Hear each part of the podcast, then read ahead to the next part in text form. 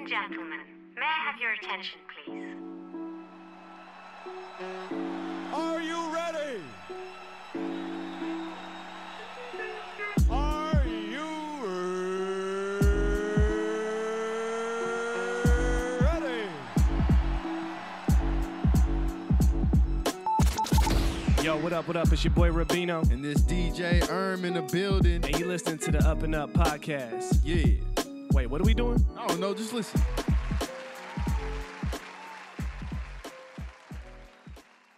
Yes, yes, yes, yes. Welcome, welcome, welcome. What it do, what it do. Ladies and gentlemen, you're tuned into the Up and Up podcast on the Up and Up Network. I'm your host, Rabino. And I'm DJ Erm, man. What's up, boss? How you doing? I'm good, man. How you doing? Blessed, bro. Yeah. Blessed. That's what that's that's been my response. Blessed, grateful. You know my attitude is gratitude. Always. Yeah. I don't gotta go any further. Yeah.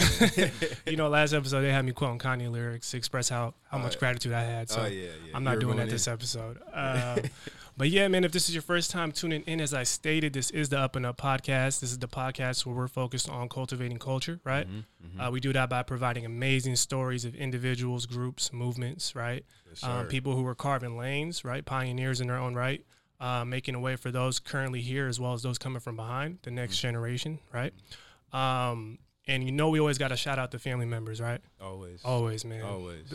Some people call them listeners. We call them family, right? Yes, sir. Um, so for those of you out there, man, the supporters, the uh, the viewers, the listeners, you know, anybody who's been tapping into the movement, not just the podcast, but the Up and Up platform as a whole, salute to you. We appreciate you, we love you, and we thank you, right? yes, sir. Um, and if this is your first time tuning in, welcome to the family, right? Mhm. Right? You feeling good, man? How you feeling? oh, I'm feeling great, man. We got the people in the building. Shout out to everybody who's here, Yeah, right? Yep, yep. Show love. Um, now, if this is your first time tuning in, uh, as I stated, what we focus on here is storytelling, right? Um, and and getting into the journeys and, and things of that nature. And we love bringing amazing people up here. Um, and I'm excited because today's guest um, is someone who I would say truly exemplifies what it means to be a champion um, in all aspects, right? Um, and he's definitely someone who has and will be continuing to inspire the champion in all of us, right? yes, sir. Um, definitely a true culture cultivator who's keeping everything he's doing on the up and up, right? Mhm, mhm. Right, obviously, right. Yeah. Um, and since arriving here in Seattle in 2011, this brother has went on to make history um, in contributing and being a part of one of the most legendary runs in NFL history, um, as well as Seattle sports history. Right, um, he's a Super Bowl champion, uh, two-time Pro Bowler. Um, and, and just to go further, in case y'all don't know, um, this man actually holds the record for having the second most touchdown receptions in Seahawks franchise history, as well as third most receiving yards and receptions in Seahawks history, right? Yeah. Um, and furthermore, most recently, he was actually recognized for the 2021 Seahawks Legend of the Year award, um, in where he was being recognized for not only him but his team's efforts and contributions in helping keeping our communities uplifted and supported. Right. Um, I can go on and on. Right. Oh, yeah. But um, to be honest, man, this brother means a lot to the city of Seattle as well as the state of Washington and all of us here. Um, and we're honored to have him here in the building today, man. Like I even, I even had to bring out the, I had to bring it out, man. I'm saying don't let the hammer fool you. We ain't here to play games, though, right? Uh, but our our guest is none other than the young legend himself, Doug Baldwin Jr. Can we get a round of applause? Yeah. Give it up, give it up. That's a warm welcome. How you doing, brother? I'm doing. I'm blessed. yes. I'm blessed. Yes. Thank you. Yes, Thank you. man. It's a pleasure to have you, boss. It's a pleasure to be here. Appreciate you Pleasure guys having inviting me. Yeah, man. Thank you. Um, now we always start our show off with a quote of the day, right? Something to get the vibe right, get the mood right, get the conversation started. And uh, brother man Erm here is the man with the quotes. Got you, got you. they got don't you. let me. They don't let me tell quotes up here. Yeah. one day, man. They- don't they worry. come- I got you one day, They cut me off. What All you got for us? So the quote of the day is change is inevitable. Change will always happen, but you have to apply direction to change. And that's when it's progress. Mm. Who's that quote by? Doug Baldwin himself, I, man. I went to school with a brother like that. I love that, man. I love that. Do you want to? Can you run that quote back for me one more time? Yeah, I got you. I'll run it back. Um, so the quote is change is in, is inevitable. Change will always happen, but when you but you have to apply direction to change, and that's when it's progress. Mm. I love it, man.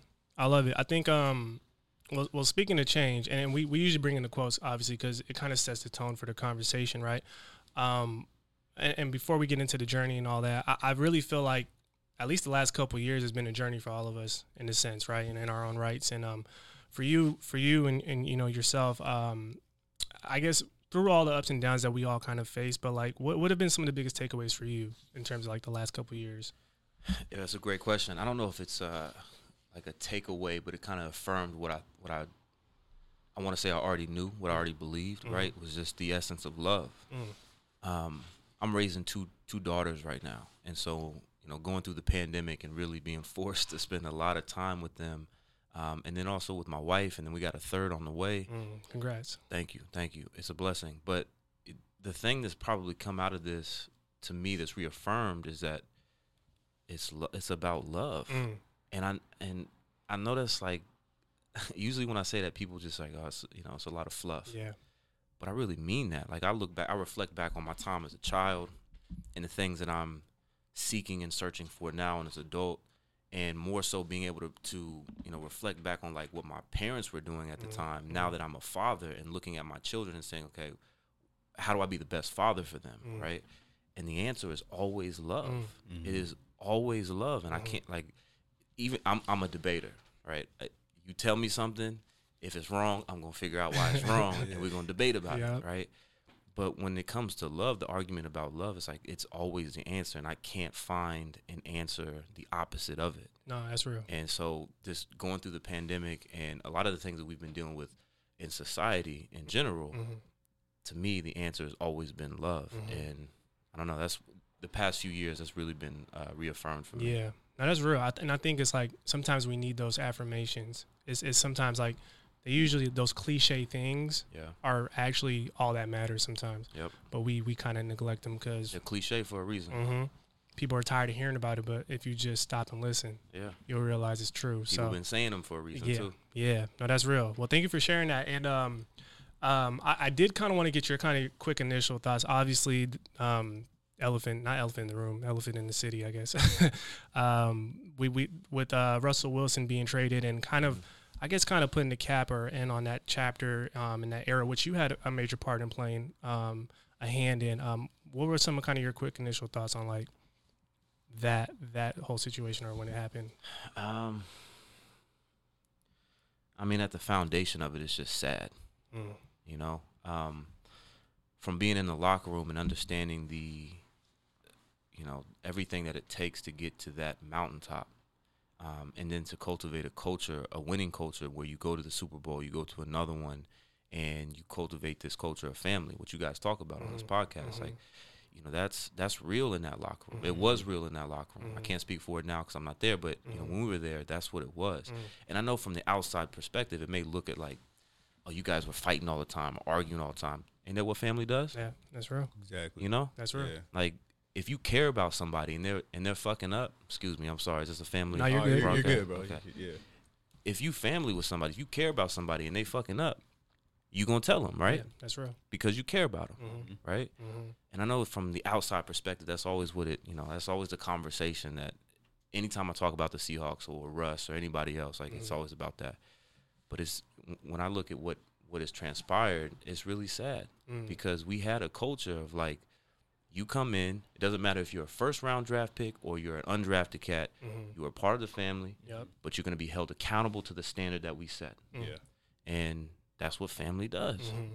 And so for it to fall apart the way that it has, and I gotta be honest, a lot of us kind of felt like it was moving in that direction. Mm. Um, but it's it's still at the end of the day, even though it happened, it's still sad because it's the end of an era, Mm. right? There's so many memories, so many good things that came out of it, but so many good things that could have even gone further than Yeah. you know. But Yeah. um, but it is what it is, you Yeah. know. And I think he went to a great destination in in um, in Denver. They got a great team. Yeah. Um, so you know, wish him the best. And I think the Seahawks, like they're they're realizing some things too right now, Mhm. and they got to get back to what um, what made them successful. And I think they're doing that. Yeah. No, definitely. And I think um, it- it's, it's it's part of it's kind of part of like it's part of sports, right? Um, when we watch sports, like you know, I'm a huge Laker fan, and like you know, we've seen some transitions, right? When Yeah. Shaq left and things of that nature. Um, and I think the fa- it's always different from a fan's perspective and a player's perspective, perspective obviously. But um, yeah, I think a, the overall consensus has been people just wish him the best, you know, Yeah. um, because like you said, it, like back to that love thing, man. Like the love that was created in the city through what you guys have done um, is undeniable. you know, Yeah. and Yeah. that trumps anything. Yeah, Mhm. yeah. That's so um, I kind of want to take it back now. Uh, just kind of talk about your upbringing. You Mm. know, growing up in Florida and stuff like that. Yeah. So Gulf breeze. Where you want to where you want to start? man, you can start wherever, bro. Oh man, so yeah, I grew up. I grew up in Gulf Breeze. Well, let me back up. So both of my grandparents, my grandfathers, they were military in the Okay. military. So my my dad's side, he was in the Navy. My mom's side, he was in the Air Force. Okay. So in the area I grew up in, in Fort Walton Beach, that was the biggest Air Force base there, right? So that's where my grandfather ended up on my mom's side staying. And then in Pensacola, that's where my dad ended. Uh, my my yeah, my dad, his family ended up because there was a Navy base there. Mm. And right in the middle was Gulf Breeze, Florida Got you.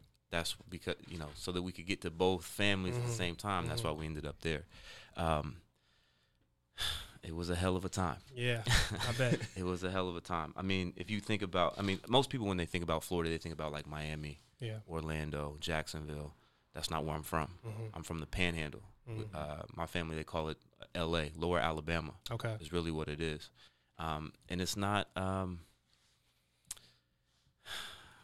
it's not the most progressive area in florida Okay. you know, and not to say that Florida is progressive at all, you know, but uh, that area is not as progressive. When I say progressive, I mean more like you know liberal Mm-hmm. thinking. Mm-hmm. Um, and so I had my challenges as a black male growing up in that area, Mhm. and then my my father he spent 35 years in the police force Mhm. in Pensacola, Florida. So you can imagine as a black man Mm-hmm.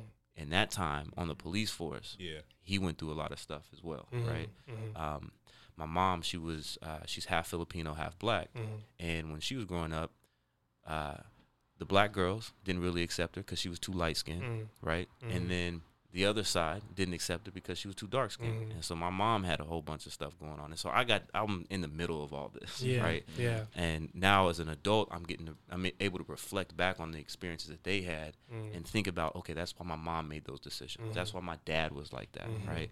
And then being able to see myself and observe and say, okay, what are the changes that I want to make, or Yeah. what are the things I want to take from that and build upon, and then share with my daughters as they grow up. Yeah. Um, so it was a hell of a ride, but I'm I'm really grateful for the experience, and I'm really grateful to be in Seattle, Washington. Yeah. Hey. No, I, I, I'm curious too because I, I did remember um, I, I'd seen in an interview you spoke on kind of the influence of your grandmother Yeah, um, and, and being Filipino and yeah, um, you know like we're we're we're both Eritrean and um, and uh, you know there's a lot of first generation immigrants you know here and I think that's an experience that maybe sometimes you don't understand when you're a kid yeah, right you just go through it yeah. or you go through it and Yeah. whatever comes with it comes with it but as you said when you get older you realize how just how important and monumental it was Yeah. but can you can you kind of speak on like what that was like kind of experiencing like different cultures right in the Yeah. household and still having to come out and be seen as one thing only you know Yeah, I mean, my grandmother, she was, uh, she's Filipino, so Mhm. she is, um, in that whole culture, that whole tradition of of of her upbringing. That's it's ingrained in me. You Mhm, know, mhm. it's um, I mean, the lumpia, the pancit, the chicken adobo. You know, there's, I don't eat balut, but that's, uh, you know, that's Yeah, in yeah. there too. yeah yeah Um, and she grew up in Dulag Leyte, the barrios of Dulag Leyte, which is basically it's the slums. okay And so, um, you know, she's she got she got some shit to her too. Yeah, You know, yeah. and she's she's had to overcome a lot, and I love her to death, but she's hard to live with, just because of that. You know. yeah Um, but she she's an incredibly strong woman, strong minded, strong willed, yeah and you know more so than just the tradition and the culture that she brought. She brought that mentality to our family. Mm. You know, um, my mom is is incredibly strong minded and strong willed because of my of, of my grandmother. hmm I'm incredibly strong minded and strong willed because of my grandmother, right? And so it's not just the you know, the, the she was devout Catholic, so that's kind of like where the I'm, I'm a recovering Catholic, I'll say that. hmm Uh, but that's kind of where my introduction to faith began, got right? you got you So my grandmother had an incredible influence on my life and who I am today, and obviously um, the father that I am to my children yeah but um, yeah, I mean, it, I, I, I'll say this: it wasn't um, it wasn't as relevant to me about the um, the mixing of my culture, Mhm. right? Until I got a little bit older, and you know, I'm on the football team, and they they call me light skin, hmm and I'm like, what are you talking about? Like, because you know, in Florida, Yeah. you're black, yeah yeah you know, yeah uh, whether you're light skin or dark skin, yeah you're black. you black yeah So it, it was just a different experience. And then so getting older and realizing like, you know, I can Mhm. embrace that part of my culture and talk about it more, and then I obviously, as an adult, reflect on how it's impacted me. Yeah. It's been it's been critical to to uh, my progress as a human, Yeah. but also the intentions of, of me being a father. you Yeah. know, No, that's a big real. part. And I think I think those are like subtle privileges that we don't re- recognize as privileges. Yeah, you know, Yeah. until like later on. yeah. Um, now you did mention football, right? And uh, so I like- didn't, but you did. Um, so kind of getting started in, in football early on, right? Mhm. Um, like let let's take it say like high school. Like when did you start playing? When did it start becoming something you really wanted to jump into? I started playing when I was six years old. okay. Yeah, that was my first. Um, my first interaction with football was the uh, terrible fields on the back end of the Salvation Army that my mom worked at. So she Mhm. worked in the front end at the administrative part of it, and in the back end there was like a, a community program, summer program, Mm. and they ran all kinds of uh, athletics out of there. So basketball, t-ball, uh, obviously football. So football was my first. That was the first introduction um, to sports. And so my first year, six years old, I quit. Mm. Yeah, I quit. It was too hot, Yeah. and I and I didn't like getting hit. All right, and then so the following year, my mom was like, she said, "Do you want to try out again?" I was like, "Yeah, I'll try out." And she told me, she said, "Well, if it gets too hot or you don't want to get hit, I'm not gonna let you quit this time." Mm. I said, All right, whatever. So go out there and same thing. It's too hot, and I had like we had some dudes who played football, Yeah. right? Mhm. Like before, but when I got there, I was kind of like the new kid. Yeah. Um, and I'll I'll list off names, but you be uh, it's pretty incredible how many guys we had. But um, I wanted to quit again. My mom wouldn't let me. And then that year, we we ended up going to the championship game, and I made the three final tackles, and one of the, the last one was the game saving tackle. We ended up winning the championship. Um, and in my entire career, at little league football, we won every uh, city championship except for two. Wow. Yeah, and that still Yeah. weighs on my heart. Wow. You no, know? that, I mean, man, that's the essence right there. Yeah, that's so. That's where it's all st- where it all started. Salvation Army, Southern Youth Sports Association, Mm-hmm. um, and then went to high school, and that was a different experience because the kids I was playing with in high school, those were the kids I played against in little league, right? And so they had a preconceived notion of who I was, Mm-hmm. right? And then same situation with my mom, like because I was, um, I, I spent most of my time playing sports in Pensacola. Mm-hmm. You know, now I'm going into school at Gulf Breeze High School. Mhm. I wasn't like really accepted by either Yeah, group, right? yeah, Because I live in Gulf Breeze, Yeah. playing in Pensacola, Yeah. but I played in Pensacola in black, and Yeah. now in Gulf Breeze. And right? there's and then there's a lot to factor into when it comes to like at that age, like you, you kind of want to. It's it's hard to just jump in and and fit in, right? Yeah. Um, especially in sports, you know, Yeah. sometimes these kids have been playing together up until high school, and they yeah, kind of you know, absolutely. they already have their family made and created. Mm-hmm. Um, now, now, um, I'm I'm curious because you know I feel like there's there's elements of of of people as as teens and in, in, their younger years that play major roles in their current success, right? Mhm. Um, as adults. And um, speaking of your high school football experience, um, your former high school coach Chris Namath, right? Mhm. I, I read somewhere where he mentioned when he was describing you, he said he wasn't always the tallest, wasn't always the biggest, but he always been a I want to prove you wrong guy. Yeah, He enjoys and relishes in proving people wrong. yeah. So like where did that mentality come from and why I guess why did that occur?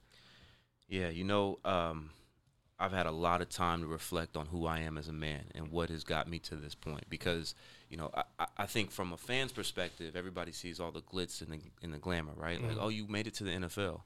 But people don't realize, like, there's a dark side to that, Mhm. right? In Mhm. order to play in the NFL and to be good at the NFL, you got to have some shit wrong with you. Mm, You know, you Mhm. really do. Um, to put yourself through that, what we put ourselves through, like, you got to be crazy in some ways. yeah. And so when I stepped away from the game, and I'll be honest with you, it took me eight months to like kind of get healthy again. I Mhm. was I, I'm not a doctor, but I would say I was clinically depressed after I left the game, Mhm. and so I took a lot of time, multiple therapists, just reflecting on like, okay, what, why, why am I feeling this way? Mhm. You know, Mhm. um, and what I realized and what I believe to be true is that it was from my childhood trauma Mm, you know Mhm. like there was there was an i was in an environment that wasn't necessarily safe it wasn't healthy and my outlet to try to control my environment was football right and when anybody said that you couldn't do this or i couldn't do that like it was it was basically saying that you're you can't be safe Yeah. you know, Yeah. and I'll fight you to be safe. Yeah. That's real. You know what I mean? That's real. And that's and look, it could. You see me on the football field making great catches, right? Mhm. And it's like, oh, great job. Like, yes, I have perfected my craft and I wanted to master it, but the motivation behind that, Mhm. right? That's something that I had to deal with Mm. and get healthy with, because you know, we and we see it when people leave the game, they struggle Mhm. because they're dealing with that that trauma that they've never like actually unpacked Yeah. and so I had to unpack that. I knew it was coming. Um, my wife is incredible. She's just an amazing human being and Mhm. helped guide me through that. Yeah. And then obviously some incredible, um, some incredible therapists. Mm-hmm. But it took me a lot to realize that, and that's that's really what it came down to. Okay. And I know you know, Coach Nemeth and I, we have great conversations about that even to this day. But mm-hmm. um, he was one of the first people who kind of I think recognized that in me mm. you know not only just as a trait for football but also like what is what is this about your character Mm. uh, and so that you know obviously that resonated with me even to this day Yeah. which is why i go and reflect on it Yeah. No, that's real, man. Um, thank you for sharing that in terms Mhm. of like connecting, connecting it because I think sometimes, like when I read the quote, it was like, oh, okay, like, uh, like people think like as athletes should, like, yeah, go ahead, prove people wrong, Yeah. go go against the resistance and stuff like that. yeah Um, but there's more to it than just that, right? yeah And I'm, I'm glad you shared that because I think there's a lot of people who kind of what's working for them may not necessarily be healthy for them healthy for them, right? Yeah. So that's that's real, man. Yeah. Um, Yeah. Yeah. So, um, were there like growing up? Were there like any other things you were interested in outside of football? yeah actually i loved playing with legos mm, i love building legos uh, i would my, my mom she would go to um, garage sales every weekend mhm, And when she would find Legos, she would buy them for me, and we dump them in this big plastic container. And on the weekend, sometimes I would just dump them out in the middle of the floor, and I'd just be playing Legos the Mm. whole weekend. mm. So I actually wanted to be an aeronautical engineer. Wow. Yeah, Wow. that I had no idea what that really meant.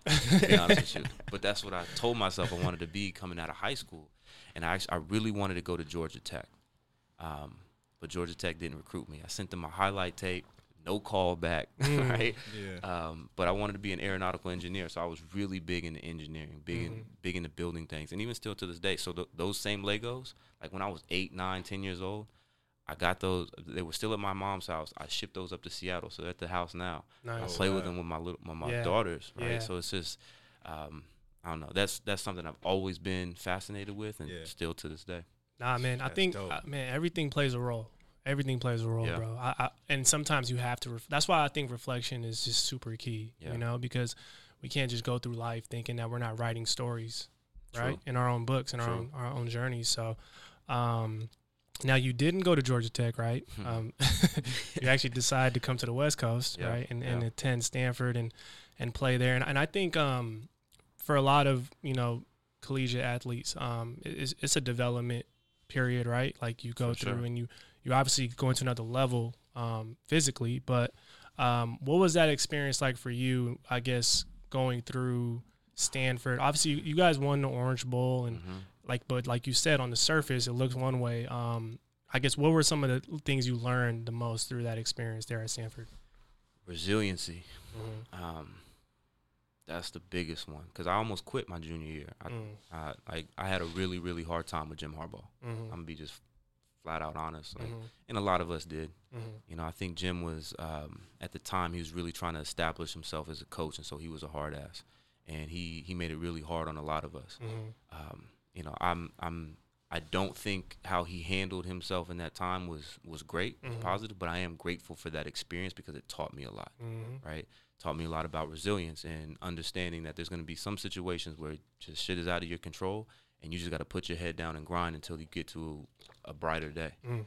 And I did that, uh, you know, albeit I almost quit because I, I mean, it was it was a hard time. I called my mom. I was like, look, whatever you got to do, whatever you got to do, I, I can't be here anymore. Mm. And you know, she kept pushing on me and kept pushing on me to stay, and I ended up hanging up on her Mm. and she remembers that to this day because she you know she reflects on it now she's like i was so worried about you Mm-hmm. um, but that was it was it was a hard time i would say then my junior year but in totality when i zoom out and think about it as in a full experience it was one of the greatest experiences i've ever had in my life Mm-hmm. because i'm going from pensacola florida to palo alto california completely different world. Totally Yeah. different. Completely Yeah, different yeah. world. Yeah. It was a culture shock. I get there, and we're, so we're the um, we're the early arrivals, so we're in the dorm rooms before the regular students Mhm. get there. Mhm. And so I had a little bit of time to get adjusted, but then the stu- the students get there, and like, man, Stanford is like you have people from all over the world Yeah. Mhm. who are incredibly intelligent, incredibly intelligent, and made me feel like I didn't belong Mm. all over again. Like that imposter syndrome. yeah, yeah, yeah, yeah. It was Yeah. heavy, Mm. heavy. Um, but in the process, I'm like, nah, I'm gonna prove y'all wrong. You know, Mhm, it's it's that like I need to find that safety and feel comfortable and feel accepted Yeah. and so I grind through that, and then you know even pushing through um, that stuff my junior year and being able to come back my senior year and play. Mm-hmm. Uh, that just you know obviously it added to the mindset of like I, I'm capable of doing whatever Yeah. I put my mind to. Yeah. Um, it was it was a beautiful experience, and I would say the the thing that that I pulled from that experience the most was resiliency. Definitely, man. That's powerful stuff. Man. Yeah. That's Um, powerful. So, like, uh, how did you balance being a student and an I didn't. I didn't. Um, I, w- I mean, I'm gonna be straight up honest. I was a terrible student. It, I, it's it's really hard to do. yeah. It's really Yeah. really hard to do, and I don't I don't know how some students do it. I Yeah. really don't. Yeah. You know, I, if I could go back, I would do th- some things differently. I don't know if the outcome would be different, but Mhm, I would mhm. do some things differently. Um, but it was really really hard. Yeah. Um, yeah, I, I didn't do as well as I would have liked, and I constantly think about going back to school. Mhm. I want to at some point, but it's just not in the cards right now. But um, Yeah. it was it was def. I didn't balance it.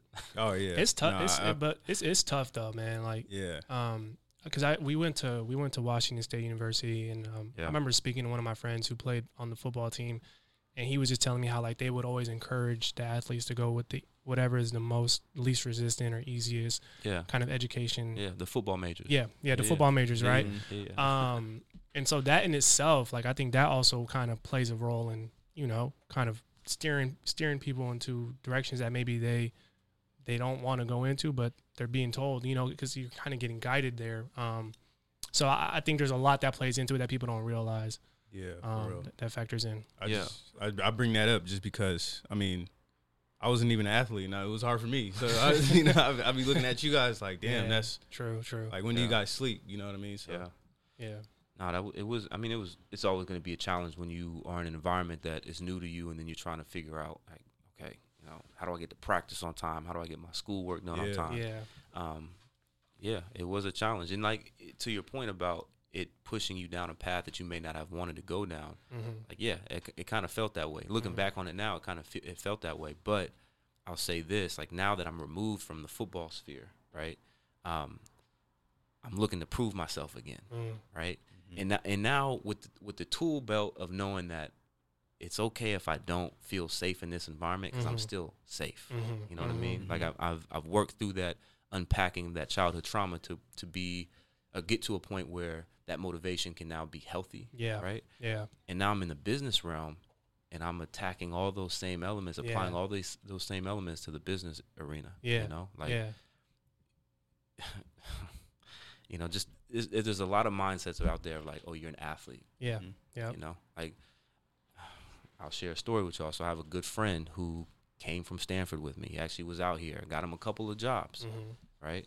Um, but I always felt unsettled about him for some reason. And I think what it came down to, and we had a falling out here probably two years ago, a year and a half ago. And what I what I came to find out is that he never respected me as a as a like a businessman. mm He only saw me as an athlete mm you know I, I i felt that from him at stanford like oh you're just here because you're on scholarship for football you're not really Mm. here as a student yeah you know he Yeah. was here as a student and you know that that motivates me to be like nah i'm gonna prove you wrong Yeah. Yeah. you know Yeah. and that still sticks with me even to this day but i'll say this i think about it in a, in a more healthy way right Mhm, like mhm. before i'd be really vindictive yeah yeah you yeah know, and want to really rub it in his face. Yeah. But now it's like, nah, thank you for that motivation. Thank you for pushing me in a direction. Thank you for revealing something to me that I didn't know and realize before. yeah And even though you were wrong, Yeah. I'm still grateful for that experience that I had. And I hope that it, it impacts you just as much as it impacted me. you Yeah. know? So I'm having a healthier mindset about Yeah. it. But to your point, yeah, it does push you in a direction that sometimes you don't want to go. Yeah, but that's that's a good point too, because I'm one of my biggest like mantras is like lead with empathy, and I think what that taught me is like regardless of what someone else may or their perspective may be, um, you you you lead with empathy first, and then you're able to understand. Okay, you just don't have context, Yeah, right? You're just missing context, and I think a lot of people out here are just missing context. Yep. You know, and when you when I look at it from that Mhm. perspective, I'm like, all right, cool. It Yeah. ain't me, yeah. it's you. I think about that all the time.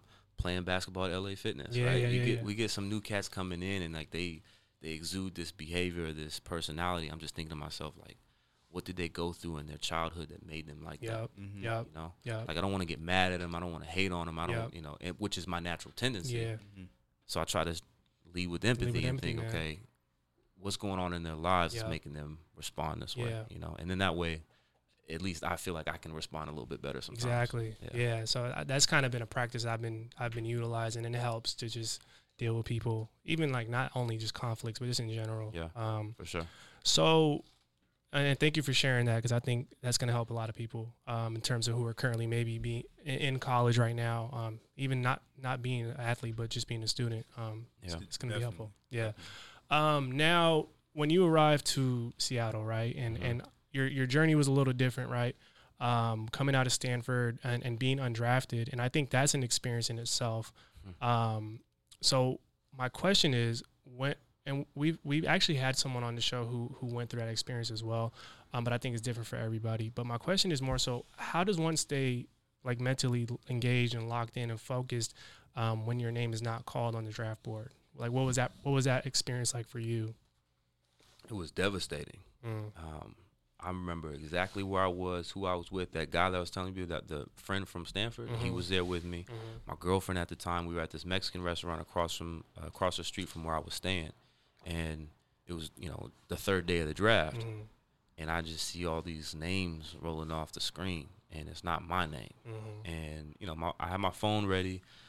I got a call from our. I, I didn't have our. Uh, we had a new punter that came and he uh, he transferred.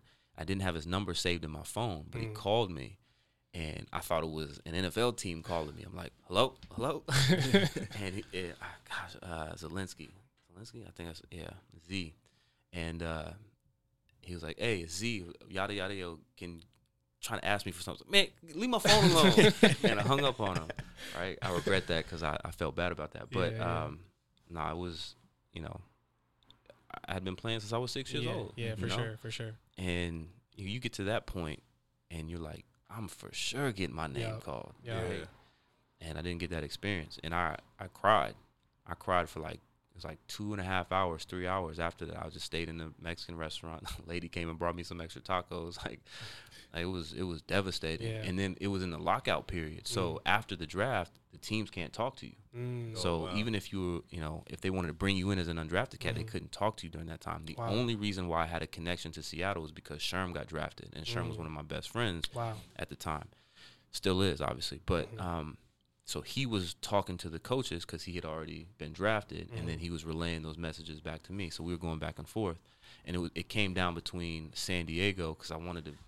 My girlfriend at the time, you know, just being dumb minded, young minded at the time, wanted to be in San Diego Mhm, mhm. so glad that I came up to Seattle, but that was it was a difficult um it was difficult. I mean, don't get me wrong, I'm still blessed to be in that For sure, situation, for sure, right? for sure. But as a as a, you know, a kid with the aspirations of like first and foremost walking across Yeah, the the um the stage to get Mhm. your jersey from the Mhm. commissioner like that would have been yeah. It's a moment. ideal, Yeah. right?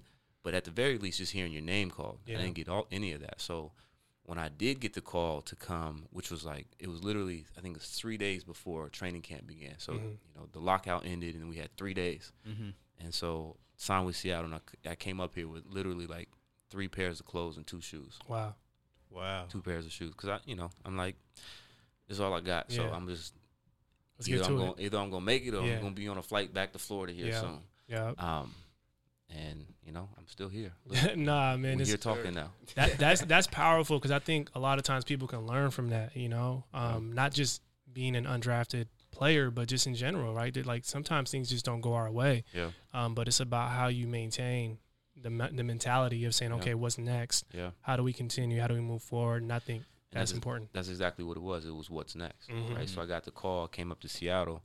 Again, like I was just, I'm here to work, right? And so I got on the field, and I'm like, I don't care who's in my way, just get out of my way. Yeah. Like I'm, I'm Yeah. here to prove that I belong. And like, you know, like I remember having conversations with Marshawn that very first week. We're there, and like, you know, Marshawn's is, he, he's already kind of, you know, he's already established himself, but I didn't care. Mm-hmm. Mm-hmm.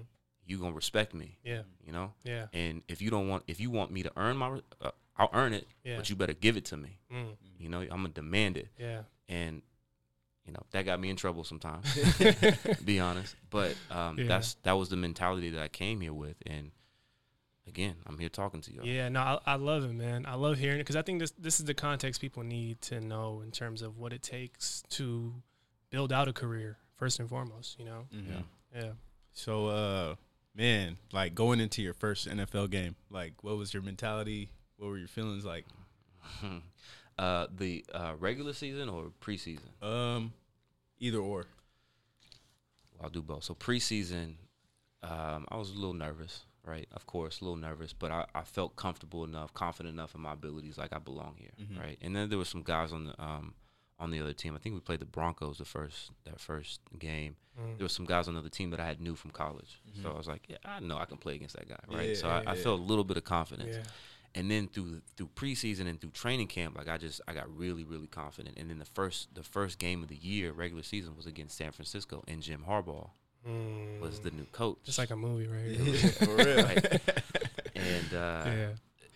and ironically, and I you know I say this ironically because um, two of the guys that were in front of me they got hurt. So Sidney Rice was hurt, and then Mhm. Deon Butler was hurt. Mhm. And so I had to play that game. I was going to play a lot more that game.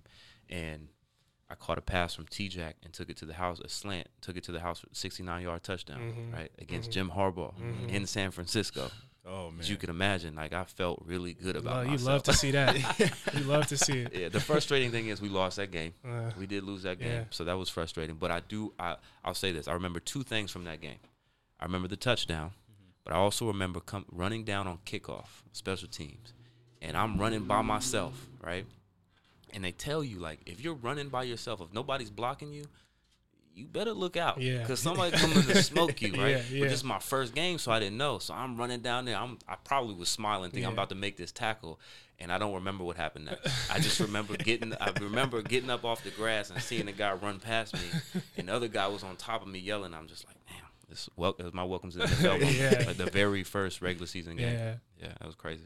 Nah, Yeah. that's that's that's interesting because um I was I was also curious about this, and I think a lot of people will probably be curious.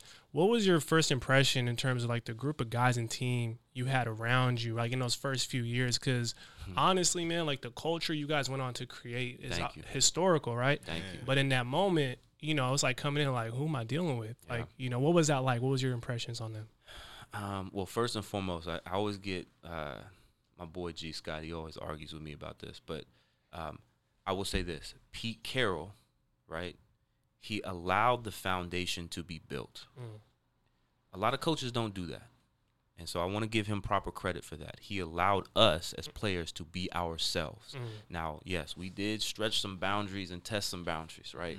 Um, but he was always willing to be positive with us and Mm. communicate with us. Now, you know, I, I'll say he didn't always do everything right. He ain't perfect, Yeah. but I give him a lot of credit for allowing the fa- foundation to be laid Mm. because you got guys like myself, Mhm. Earl Thomas, Yeah. Kam Chancellor, Richard Yeah. Sherman, Yeah. right? Guys who were just like, I don't care if you're first overall draft pick. Yeah. I don't care. You're going to Yeah. have to prove to me that you belong here and that you are part of our family Yeah. Yeah. Yeah. and that's the mentality that we had Mhm. and i and that we brought we had that at stanford right Okay. it was it was kind of a dog eat dog world at stanford for us and so when you had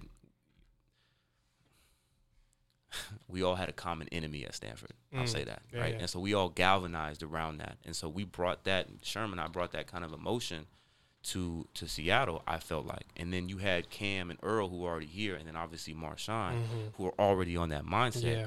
and then not to mention the D lineman, um, Red Bryant, Mm-hmm. right? Uh, uh, Mebane, like we had dogs, Yeah. Yeah. Yeah. dogs who demanded um, that you earn it. Yep. You know, Yeah. didn't matter who if you were first round draft pick or undrafted, you had to earn it. Yeah. And I loved that. Yeah. It was it was it was such a real culture. You Yeah. know, it was like Yeah. it wasn't built on um, how many followers you have on Yeah. Instagram. Yeah. You know, it wasn't Yeah. built on that shit. It was Yeah. built on like who are you really as Yeah. a man? Yeah. You know? And we called you out. If you weren't if you weren't being real, if you weren't being honest about, you know, your shit, we called Yeah. you out.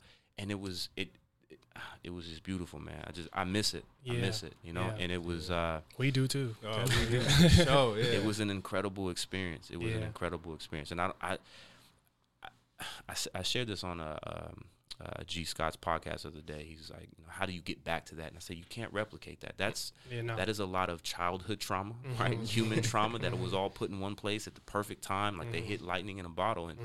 You can't replicate that. And I don't, I don't think you should replicate that because you don't want those children to go through that same Yeah. cycle, right? Yeah. You want them to be better and healthier.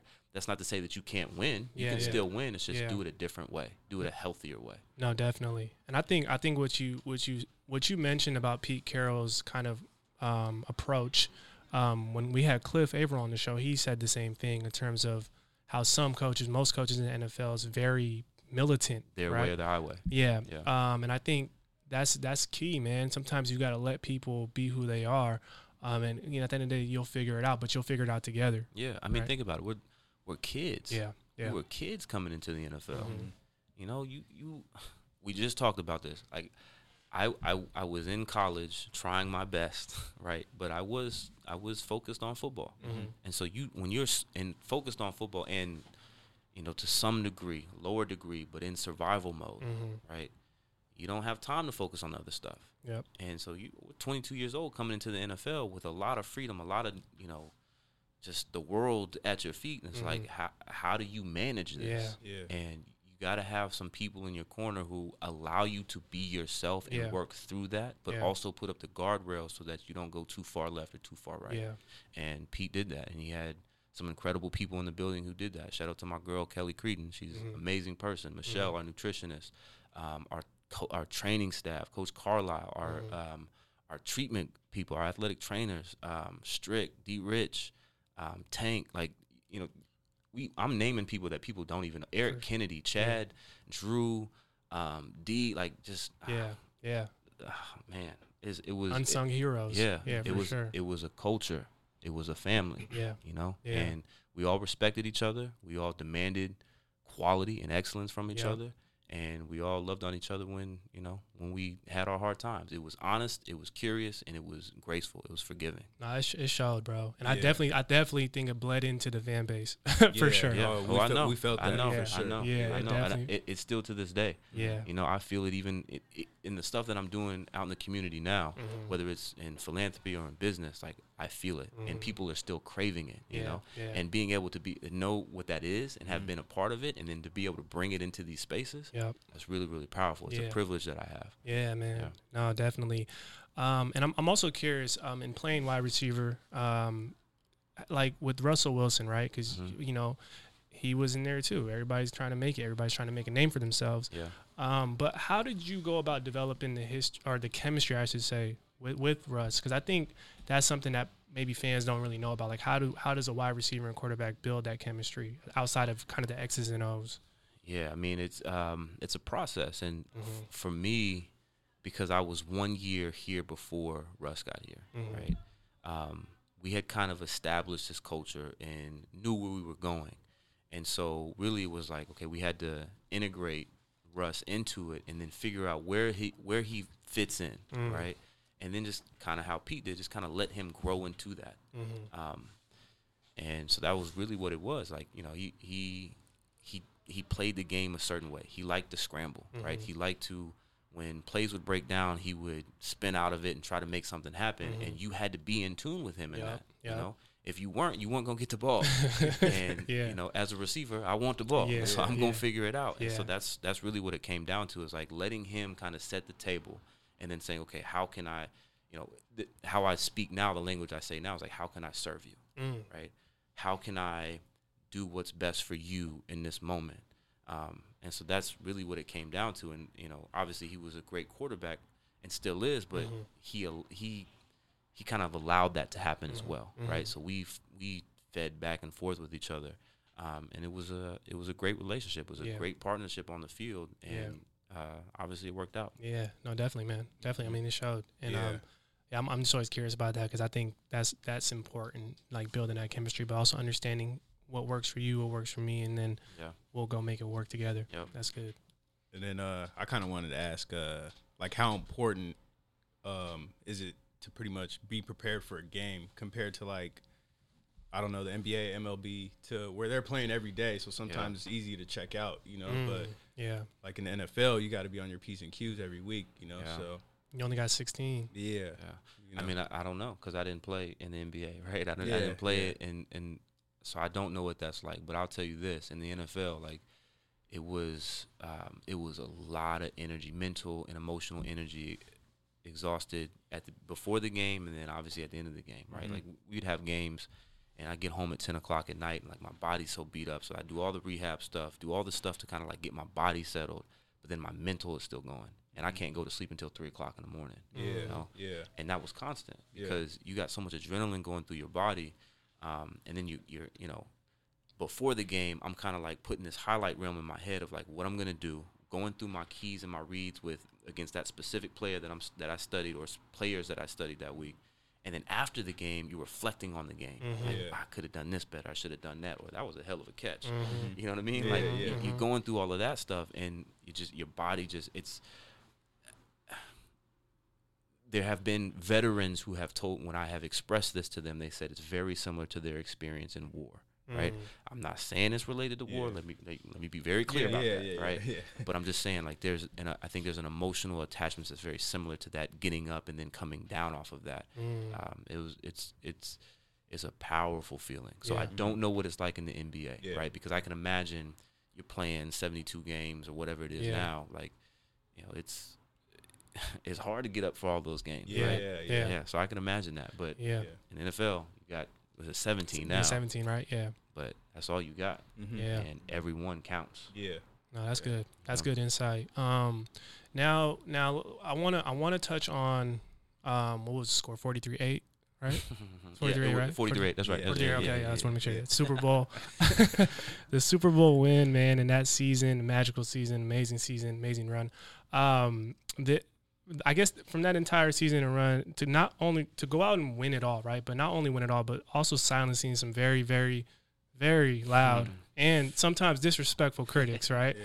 Yeah. Um, Yeah. what I guess what do you take away the most from that season and run when you reflect on it? family family that's all i that's all i can remember it was hard it was really hard we had a lot of um, internal problems as most families do right but we managed them to the best of our ability and when i take a look back on that reflect on it now like it was just family you know Mhm, mhm. like i'm gonna be honest like i had a really hard time with percy harvin Mm. really did um, i love him to death though because to be completely honest with you i don't know what his problem was with me Mm.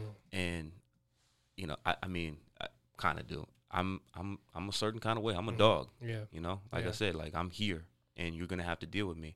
And Percy was the same way, Mhm. and I love that about Percy. And so we went head to head a lot of times, you know, just because we were competing.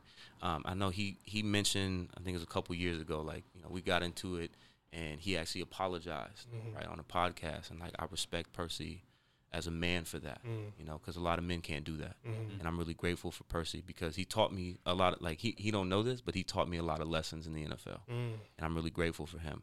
Um, but what you know, that's that's what I think about it now. It's like family, Mm. Yeah. family, man. Sounds like family. it was For real. Yeah, it was definitely. family. It was definitely family. Yeah. Yeah, That's big, man. That's big.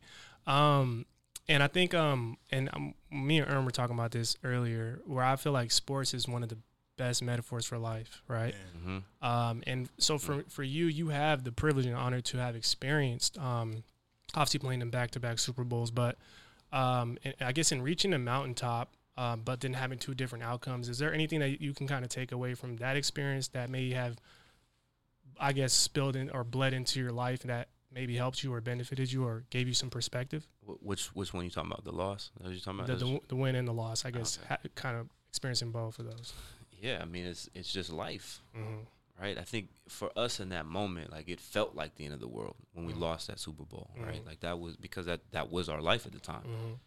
But you know, now as an adult with two da- with a married and two daughters and a third on the way, like that's life. You Yeah. gonna go through ups Yeah. and downs. You're gonna Yeah. deal with struggles, and the real question is how do you respond to it? Mhm. You know, and and yeah, there's a lot of things in life during that time that I did not respond the right way, Mhm. and even to this day, like there's things that I don't respond with. I mean, I'm sure you know you're gonna put out this podcast, someone's gonna be like, "Oh, you didn't say the right thing," right? Like, I, I know I probably didn't. I'm sorry. Yeah. Like I'm human. I'm Can't trying to navigate. everybody, I'm trying to navigate Yeah. this world myself too, right? Likewise, likewise. Um, but at that time, like, yeah, that was um, it was it was our only focus. And so now, as a father, I'm thinking about like, you know, like my daughters are getting to a point now where they're kind of like they're telling me what they want to do, hmm right? And then I can only imagine what's going to happen when they're in middle school, about to go into high school, when they're in high school, and I'm just.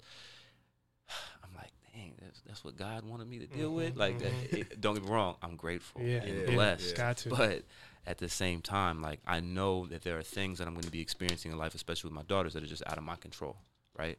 So then I ask myself, what is in my control? Mm. And what is in my, my control is how I respond. And I know the answer is always love. It's always love. Yeah.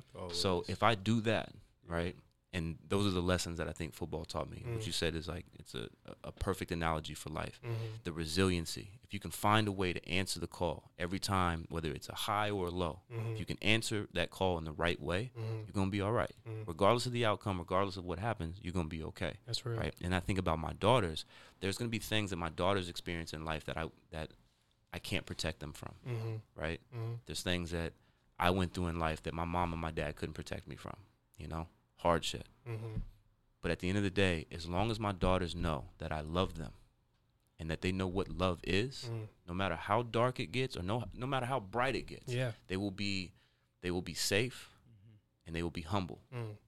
because they know what love is. That's real. They know what the sacrifice is, and That's if they real. know that, then I've done my job. I tell my wife this all the time. She jokes with me because like she's like, "You don't put me first. I do put my work, my wife first. Like that's my faith. Yeah. But I tell her all the time. I said, if my daughters are joyful, I've done my job. Yep. Because if my daughters are truly joyful, that means that their mother is truly joyful. Yep. Mhm.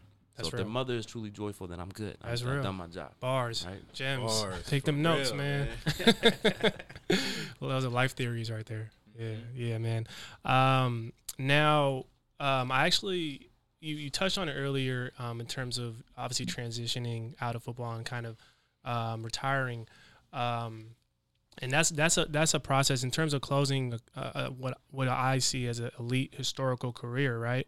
Um, closing that chapter, um, you actually in the process of doing that, you actually penned a letter to your younger self, right? um, which was amazing, by the way. And, and one of my favorite parts from that letter was you said, The end of one journey sees the beginning of another. Um, can you kind of elaborate on, on what that means? I mean, for some people, it might sound like what it sounds like, but I guess what, what kind of went into that? Yeah. So, uh, hmm. damn. Um, I've been playing football since I was six years old. Yeah. That's all I knew. You know, that was what my value in life was based on. Mm-hmm. Um, my entire family identity was wrapped around that. You know, every Saturday morning, little leagues games. Mhm. That's where we were. That's Mhm. where my grandfather was. That's where my grandmother was. That's where my aunts, my uncles, like, that's where we were. Mm-hmm. Um, and so leaving that felt like I was a leave. I was leaving part of that as well. Mm. And I was my grandfather on my mom's side. I was super close to him. He was there for every game. You know, helped build, rebuild the uh, the stadium at Salvation Army, Mm. right? The press box and the bleachers. Like, my grandfather was such an instrumental person in my life through football. Mm-hmm. And so taking a step away from that, like that was, I don't know how to describe it. Yeah. It was Yeah. just the next, you know, phase of my life, the next journey, and it was really, really, really hard to do. And so I'm Mm. like, you know, I'm telling myself in real time, like, look, even though this is the end of this journey, Mm-hmm. it's just marking the beginning of the next one. Yep. You know, so don't get too dark in this. Don't get too down in this. Yeah. Like, understand, like, Yeah. that was a great experience that you had. Yeah. It was just one chapter of your life. Yep. You got many more chapters to write, and so don't stop thinking about that. The narrative that you're telling yourself, but also the story that you're writing. That's real. You know, That's real. um, and so I, I I wrote that to my younger self, Mm-hmm. but also to like you know, I got a 13 year old brother who's coming up, who Mhm. I'm I am also mentoring and in ways that like in real time like hey Mhm. i'm i'm messing up here Yup. i have no idea what this answer is but i'm going to let you go through it with me so that at least you have some context so Yup. when you get to this point Yep. you have the answers that i didn't have That's important. Yeah. you know Yeah. um, and it, so it's not just eh, i mean obviously i'm not going to be younger anytime soon but um, you know anybody who's coming up who goes through that experience they recognize like Yeah. yeah it's hard but you'll get through it Yeah, and, and I, I bring it up because I think it's, it's, it's very inspiring, man, because I think a lot of people um, go through transitions, right? Like sometimes whether it's your job, um, you know, sometimes you you attach that as like your identity, right? Right. Um, and but you want to you want to evolve, you want to try do new things, and that can be a difficult transition. So I think sometimes um, seeing it as that, seeing it as that is like, yo, it's a continuous, it's a marathon, right? yeah Or it's a nip, it's a marathon. So it's like you're just Mhm. starting a new journey, right? Yep. Um, so yeah, that that was that was a, that was a powerful letter, and I think um, it definitely resonated with a lot of us, for sure. Yeah. Um, so going into that, like, what were some of the steps you took to kind of transition out of football and into like the rest of your life? Uh, the first, um, the first thing I did was get a therapist. Mm. You know, and I think even in our culture, in our, um, with our people, we don't really look at therapy as a as a as a tool, Yeah. as a resource. Yeah. You Yeah. know, and I didn't for a long time either. My Yeah. wife had to kind of force me to do it. She, Yeah. we got engaged, and she told me I'm not getting married until we go through therapy, Mm. we get marriage counseling together Yeah. and we did and i i it was one of the most powerful experiences i've ever been through Mm. because really what it is is just a mirror putting up in front of you to Mm. reflect yourself Mm. at you you know That's real. all of your blind spots all of the things that you don't really see Mm. Yeah, right somebody's speaking life and truth into you Mm. Yeah. and then you have to deal with it yeah, and then to what i said earlier it's all about how do you respond to That's it real. you know um, so i retired three days later my daughter was born so i had really no time to mourn Yeah. right like Yeah. in a proper way Yeah. I just had to go right into fatherhood, and as you and you know, I I don't know if you know most fathers even think about this, but like I was dealing with postpartum. Mm. You know, my my daughter was born, and now my whole world. Not only is my world changed, my Mhm. whole world is changed. Yeah. you know what I mean? Like I'm done with football, and then I got a daughter, and I don't I don't I don't know the first thing Yeah. to do with this baby, right? and I mean, it was it was re- re- uh, Yeah. No, it could be. I could, I could see it as being it very was- overwhelming. It was Yeah. very overwhelming. Yeah. And so the first thing I did was get a therapist and still talk to her to this day. Now I Mhm. have three. Mhm. I have my pastor that I talk to every Monday. Mhm. I've got our marriage counselor we talk to once a month, and I got a specialist who just focuses on me. Mhm. Talk to him twice a month. Yep. And I mean, I, I'm blessed to be in a situation where I can afford that, Yeah. right? Yeah. But I tell you, like it was, it's been the most impactful for me, and I know every time I come out of those sessions, Mhm. I'm a better person. Yep. You know, if I if I go a period of time without seeing them, I can feel like just I tell my wife it's like the devil's attacking me. Mm. I can feel I can feel the anxiety and Yep. the negativity starting to creep in my, my mind. That's real. And then that's when temptation pops up. Yep. That's when the, the negative thoughts pop up. Yep. That's when I need to go get affirmation from other places, right? Mhm. But then when I come out of those sessions, I'm like, no, I'm good. Yep. I'm good. Yeah. And here's some things that I can work on. And I see these, I see the goals and how I'm gonna get there. So then it's, you know, it's self affirming Yeah.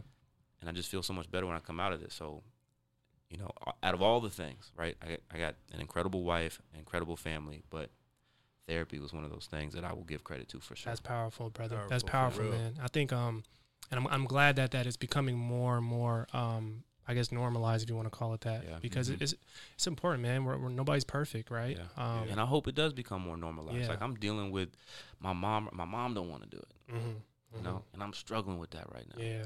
Yeah. Because I know that there's something deeper, there's something greater, Yeah. right? And I, I want that from my mom, like Yeah. especially as a father with two daughters and a Yeah. third on the way. yeah. I need my mama. Yeah. you know, no, that's I real. need my mama, and uh, so I'm. I just I hope that that message comes through. yeah. Let's normalize it. No, we let's sh- normalize We it. definitely need to. And I think I think also just is normalizing um understanding that we're all works in works in progress. Yeah. And if you're serious about that, then you're gonna you know You gonna do work. you're gonna do whatever you gotta do to fix You yourself. Oh yeah, right. Um But let me be clear about something though. yeah. Not all therapists are good therapists, Mm. right? Mm. There are some bad therapists Mhm. out there. Let's for be sure. honest. Just like there's some bad doctors, For just like there's some bad police For officers, sure. bad teachers, right? There's Yeah. it- how you know if it's a good therapist is is their answer always love? Mm. If If their answer is always love, they are a good therapist. Okay. And if you want to ask me what love is, and we can go, I I don't, how much time we got? Um, we good. I'm a man of faith. Yep. And when I say I'm a man of faith, is I believe in Jesus Christ. Now I know when I say that, a lot of people get offended sometimes, right? Mhm. But when I what I mean by that is I believe what Jesus taught. What Jesus said was love God with all your heart and love your neighbor as yourself. Mm. Those are the two things that God that Jesus said we were supposed to do. That's it. Mhm. That's it. So all the other stuff, right? Yeah. It's just basically the law saying that you can't live up to this or this is not right or whatever it is. Yeah. But he said what your job is to do is to love God with all your heart and love your neighbor as yourself. Mhm. That's what I believe in, right? So if your therapist is telling you what love is, Mhm. right, Yeah. then that may be a good therapist. Yeah, man, definitely, man. It's powerful stuff, brother. Um, and I and I think I think I think there I think we're we're moving in that direction now, where I think collectively there's a lot of healing going on. I think and, so too. And I think it's important. I think you know for those listening and watching, you know, start with figuring out what what just makes you feel like you're healing at first. You Yeah. know, Yeah.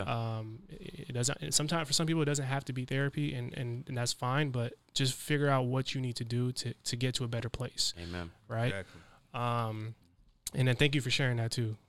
Thank you. Um, now I, I do want to kind of get into some of the some of the um some of the current projects that you're doing working on, and I know I know they're I know I know they're busy, but um, for good reasons. And one of those is obviously uh, the Family First Community Center, right?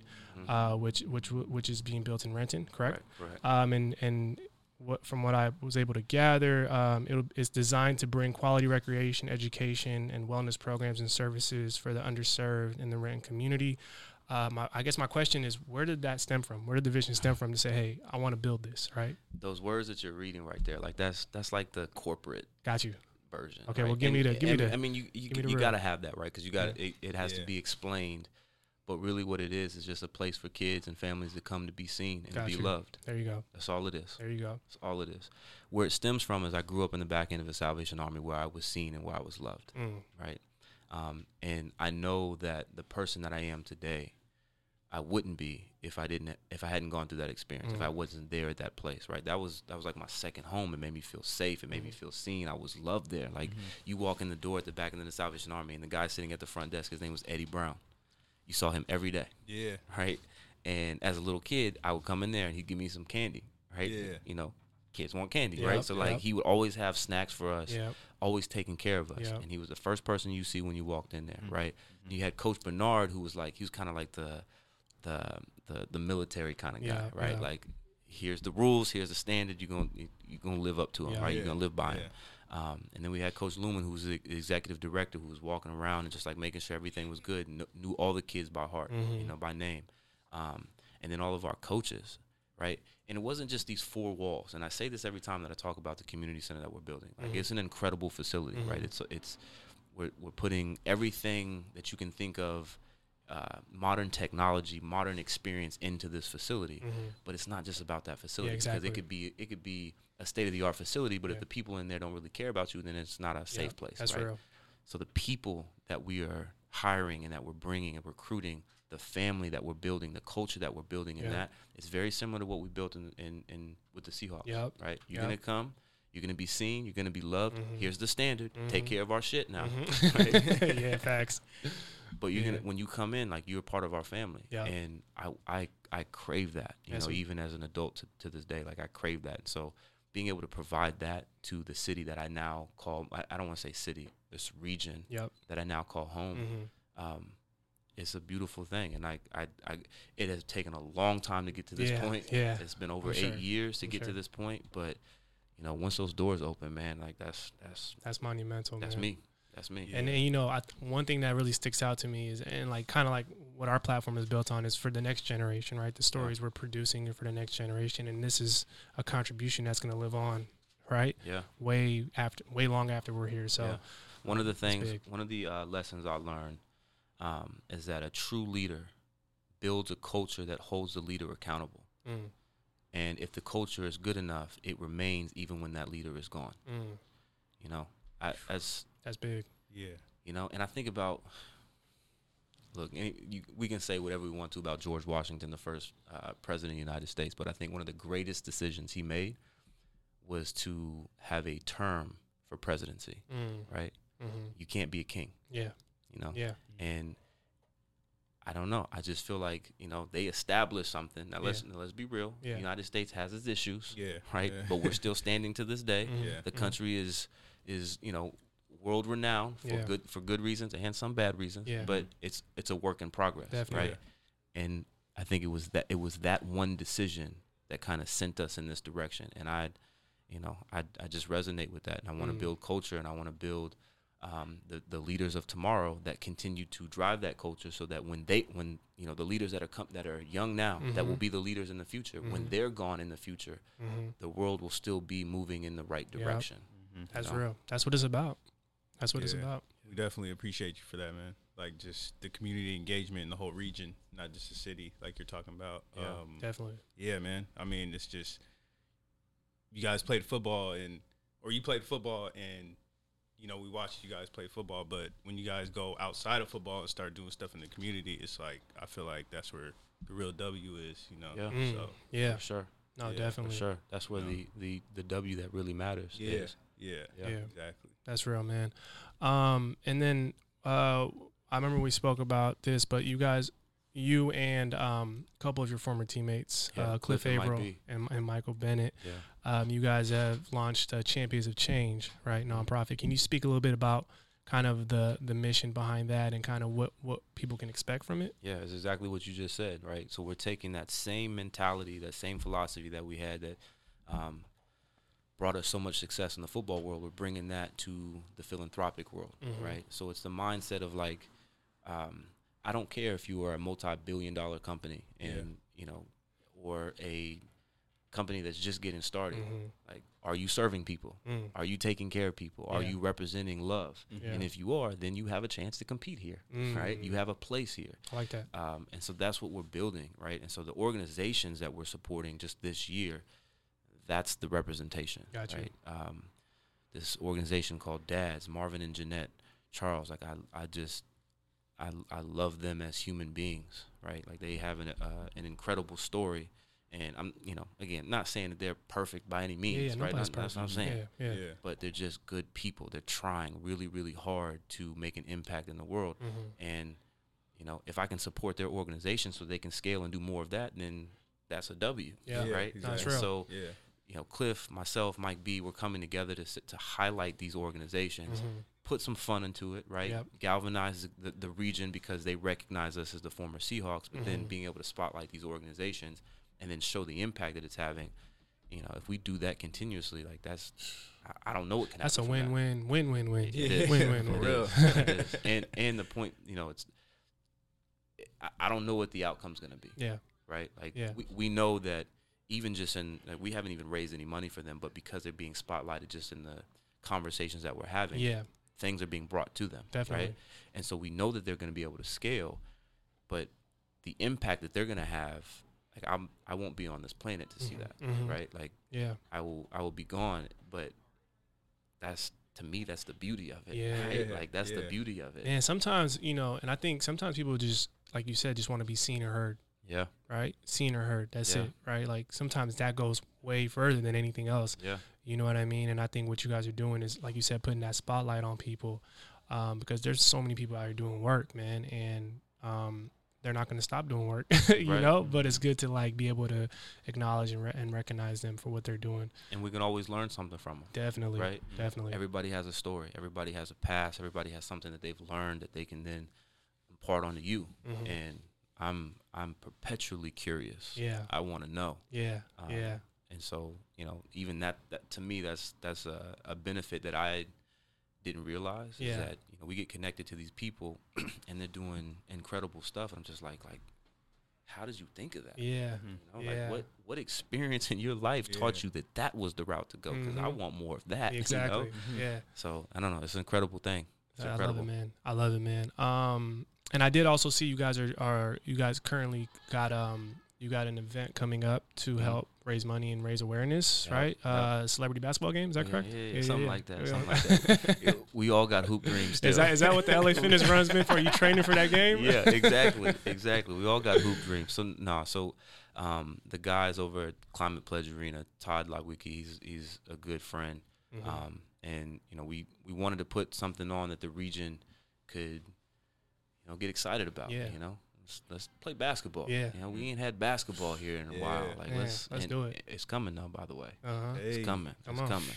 It's coming. If you know something we Players, don't know, you go ahead and tell us right now. I, I, I, all I just the whispers. yep. Yeah, okay. the whispers. I like are, the whispers. the whispers are getting louder. I like is it. what I'll say. Let's get it. When it comes, I'm gonna be courtside. That's Yeah. that's the la- that's the that's the only thing I want in life right now. I just want them courtside tickets to the Sonics. That's all I want. So anybody who's listening, you got the plug on that. Hook me up. No, no, no. Hook me up too, man. Yeah, me too. I ain't gonna lie. no, but June 26th, we're putting on a celebrity basketball game at Climate Pledge Arena. Mhm. Um, basically, it's just you know all the guys who played in the Super Bowl who you know are either not playing on other teams or um, you know are still in Seattle. Like Mhm. we're you know inviting everybody out, but it's also just the community just to come out, Definitely. hang out, you know, Definitely. enjoy the basketball game, see some Mhm. guys who. You know, are way past their primes Yeah. trying to play Think some they hoop. hoops. Yeah, but we got a we got a great group of folks. You know, Jamal's gonna come out. I think IT's gonna come out. Gary Nice. Payton's gonna be a coach. Marshawn's a coach. Dope. Um, Sherm's gonna embarrass himself on the basketball court.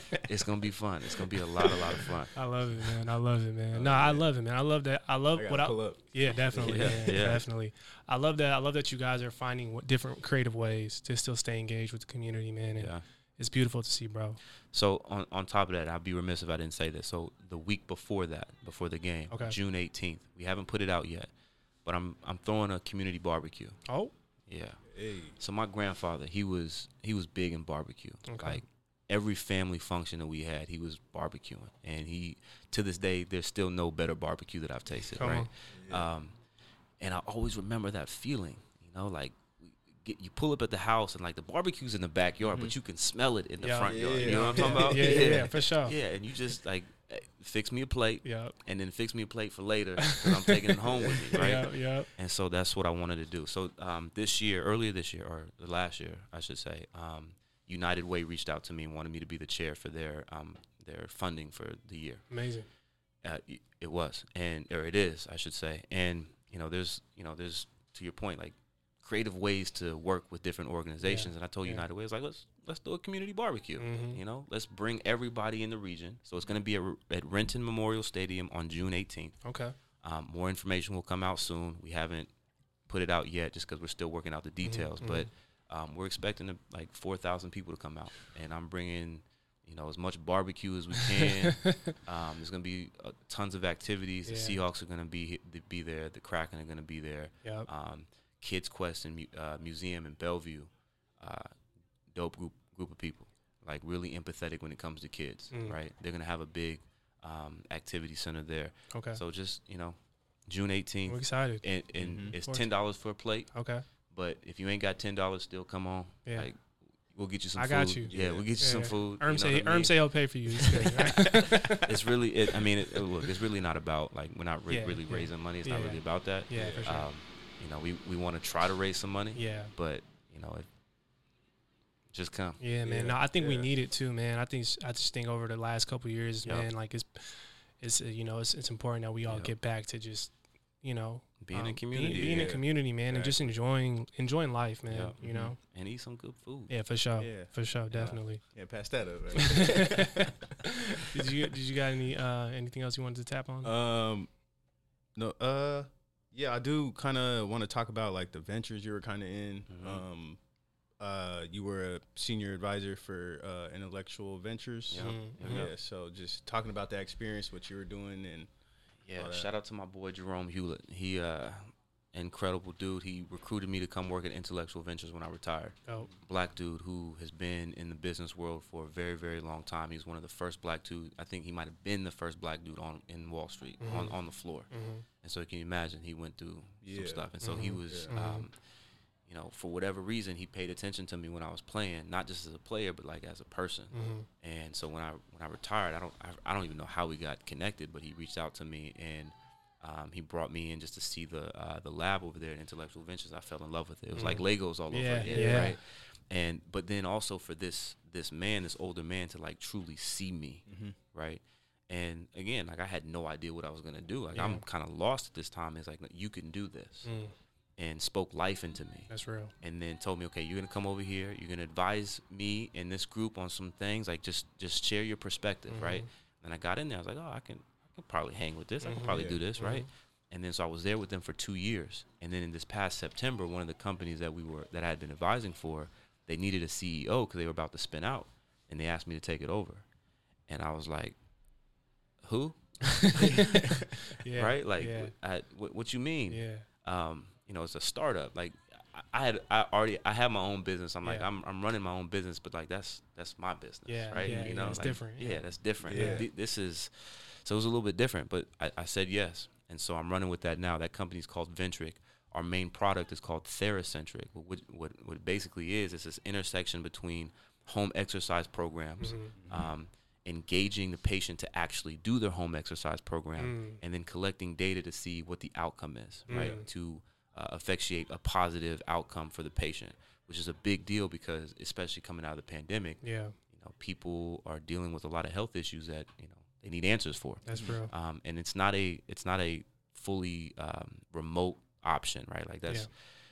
I know I'm going into details now, yeah, but yeah. it's I, I, I'm, right I'm there. passionate about yeah, it. You got I'm passionate about it because you know, it, a, a lot of people right now they're building solutions that are just uh, a fully virtual or digital experience for physical therapy. Mhm, But I'm a professional athlete, and I'm here to tell you that you're not going to remove the in-clinic experience from the patient's recovery journey. That's real. right? Like That's real. physical therapy is a skilled profession. You have to put your hands on the person, Yeah. Mhm. and so we're building our solution that's going to augment the clinic, expand their offering, and then these these new codes that came out earlier this year, they, they expand uh, an additional revenue stream, and Mhm. we were building for that. That's real. And so now we're ready to to I'm excited, man. to the moon. I'm excited, Yeah, man. I, see, I I checked that out too, and I Yeah. was just like, man, this is dope. He's the CEO of that too, like, Yeah. and then you know we kind of looked into it. It's It it's dope. it's not just it's not just the fact that it's a it's a dope product, right? Because is. Yeah, But I get to work with a team that's really cool. Mm-hmm. yeah, You know, Mhm. and that's that. I think that's the thing that I miss the most about the NFL. The team. It's not, yeah, it's not playing on the games. It's not, you know, scoring touchdowns, even though those things are nice. But it's like that camaraderie that you have in the locker room. Yeah. right? Yeah, Like I get that with this team, Mhm. and they're all in. Like they they're grinding, and they have the mentality. They have the right mentality. Yeah. You know? Yeah. And I've, I when I say right mentality, like I feel like I know what I'm talking about Yeah, from yeah. coming from a championship yeah, culture. Like Definitely. They have the right mentality, and so being able to get up every morning, work with them, go and solving hard problems. Yeah. Like that's I just love that. I love that, Mhm. man. I love that for Real. you, bro. yeah. Thank you. Definitely, Thank you. man. Me too, Nah, man. that's that's real. amazing, Appreciate man. that. Mhm. Yeah, man. Look at you, man. You- I'm inspired, bro. For real, Definitely, man. Um, now I know I know you're busy. I know you I know you got to go. But be, before we get you out here, we always ask our guests this question. Um, so if you can, my brother, what's one word to describe what keeps you on the up and up and why? Faith, Mm. faith. Um, dear brothers and sisters, when troubles of any kind come your way, consider it pure joy because you know when your faith is tested, when your endurance is tested, your faith has a chance to grow. Mm. So let it grow. Mm. because when your endurance is fully developed, you'll be perfect, needing nothing. Mm. You think about that from a perspective as a father now, right? Like there's things that my daughters go through that I will not be able to protect them from, as I mentioned before. There's things that that this world will present to them that are just things that I would rather them not be presented with. Mm. Um, I don't have control over those things, right? We're gonna go through experiences that are troubles, and James, the book of James, James tells us he says, consider it pure joy, because in those moments your endurance has a chance to grow. Mm. And when your endurance and your faith is fully developed, you can go through anything and be okay. You know? Like, I read books about people who were going through the Holocaust, right? Being in that situation Mhm. and still holding on. And, and I forget what the name of the book was, but the guy said, he said, the people who made it, who survived, they believed in something greater than themselves, Mm. right? The world sometimes can be a shitty place. Mhm. It really can. And if you look at it that way, always negatively, you're probably not going to make it, Mhm. right? But if you have something else that's bigger than you that you can hold on to, right? Which right now is my daughters and my family, right? Um, you can survive it, Mm. you know? But to that point, there's going to be things that my my family, my daughters are going to deal with that I don't have control over. And if I really, truly, truly want to protect them and love them, Mhm. I have to give them to God That's real. because God is the only one who can protect them. And when I say God, I mean love, hmm right? If they know love, they will be okay. That's real. And the only way that I know how to demonstrate love to them in that way is through my faith. And so you ask me what word? It's faith. Faith. Mm. Here you have it. I love it. Mm-hmm. I love it, bro. That's real, man. Um, man, Doug. I mean, we could sit with you forever, bro. Honestly. I, I enjoy, I enjoy I know, this, man. I I, know, enjoy man. this. Um, but uh, again, man, we just want to salute you, man, and, and thank you and give you your flowers, bro, for for, For what you've man. done, what you've contributed. Um, Appreciate that. I'm not yeah. done though. no, I'm not definitely, done though. definitely, Mhm. definitely. And I hope y'all have me back again once we get more, Oh more yeah, stuff going. oh yeah, yeah, part two yeah, on the way. definitely. Yeah. definitely, bro, definitely. I got a lot more stuff to learn. Uh, Definitely, Yeah. man. We're, we're excited, but we're honored to have you, man. And I know the people listening and watching definitely, um, especially if they're from out here, they definitely thank you for what you've done. Um, definitely legend in the city for sure. Definitely. And we're super excited to see where what the next journey is gonna look like. Um, and you always got support with us here at the Up and Up, brother. I appreciate you, my Definitely, brother. man. And with that being said, I think it's safe to say Doug Baldwin Jr. is officially a member of the Up and Up. Can we get a round of applause? Thank you, brother. Appreciate you. Appreciate you. Yo, what up? It's Rubino. And this DJ Erm. We hope you enjoyed that episode and that now you have a better understanding of what it means to live life on the up and up. To continue supporting the podcast and the entire Up and Up movement, be sure to rate, review, like, and subscribe. As well as follow us at underscore the up and up on all social media platforms to stay connected with everything the up and up has coming your way. Thanks for listening, and until the next one. Keep it on the up and up.